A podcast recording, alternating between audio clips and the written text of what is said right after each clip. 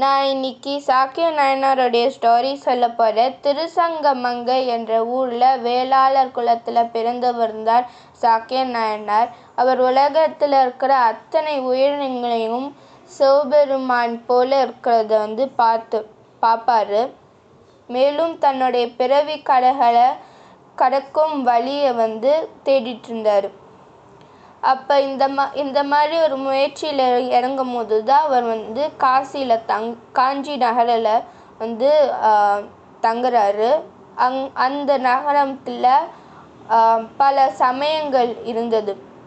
அதை வந்து அறிஞ்சிக்கிட்டு அவர் வந்து பௌத்த மதத்தில் வந்து இணையிறாரு. சில நாட்கள் வந்து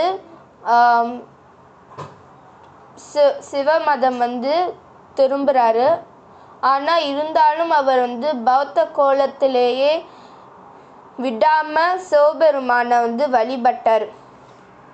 இதனாலே வந்து தினமும் சிவ சிவபெருமானை வழிபடாமலே அவர் வந்து சாப்பாடு வந்து சாப்பிட மாட்டேன் அப்படின்னு உறுதி கொள்கிறார்.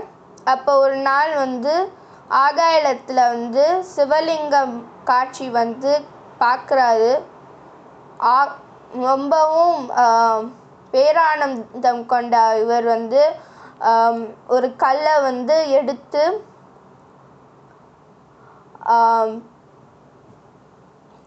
சிவலிங்கத்து மேலே வந்து எரிகிறாரு சிவபெருமான் வந்து அதை வந்து ஒரு அர்ச்சனையை வந்து ஏற்றுக்கொள்கிறார்.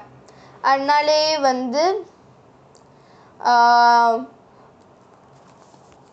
அடுத்த நாள் வந்து நாயனார் வந்து சிவங் சிவலிங்கத்தை வழிபட போகிறாரு அவருக்கு வந்து முந்தா நாள் நடந்த சம்பவம் வந்து நினைவுக்கு வருது இதனாலேயே வந்து சிவபெருமானோட அருள் வந்து அவருக்கு வரணுன்னா அவர் கல் எரிஞ்சாக்கா தான் வந்து கிடைக்கும் அப்படின்னு சொல்லிக்கிட்டு கல்லை வந்து எரிகிறாரு அதன் அப்புறம் வந்து சிவபெருமானுக்கு வந்து எப்பொழுதுமே சிவ சிவலிங்கத்து மேலே எப்பொழுதுமே கல்லை வீசிட்டு தான் நான் சாப்பிட்றேன் அப்படின்னு வந்து உறுதி பூண்டுக்கிறார்.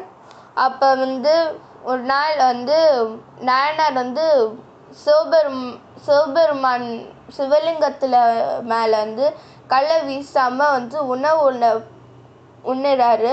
அப்போ திடீர்னு வந்து வழிபாடு வந்து செய்யலையே அப்படின்னு சொல்லிக்கிட்டு பதறி அடிச்சுக்கிட்டு போகிறாரு சிவலிங்கத்தில் வந்து ஒரு கல்லை வந்து வீச போகிறாரு ஆனால்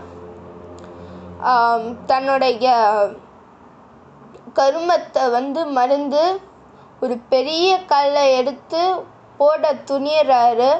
அப்போ வந்து சிவபெருமானும் உமாதேவியும் அவங்களுடைய